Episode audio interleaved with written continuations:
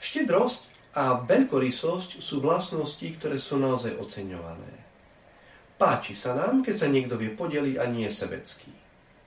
Oveľa väčší problém však nachádzame, ak sa takto máme správať my sami. Možno nám nasledujúce nápady pomôžu žiť to, čo tak oceňujeme u tých druhých.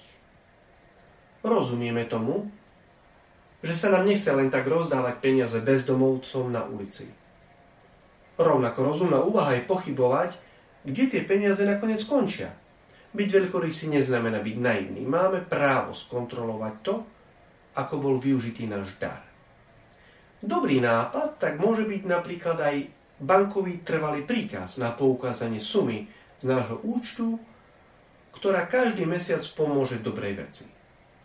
Poznám jedných manželov, ktorí sa spolu so svojimi deťmi rozhodli, že nebudú zvyšovať materiálnu životnú úroveň svojej rodiny.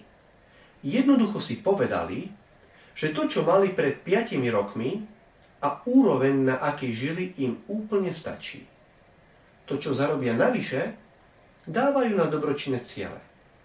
Znamená to, že sa rozhodli, že nemusia mať stále nové a nové veci a že ich už vôbec nemusia mať stále viac a viac.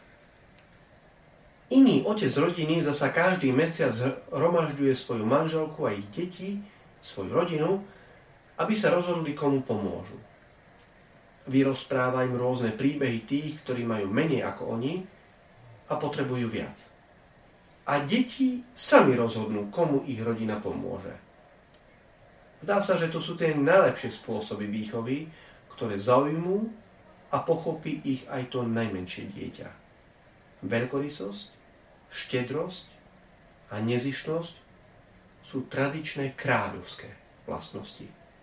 Človek tým ukazuje svoju slobodu a nadľad.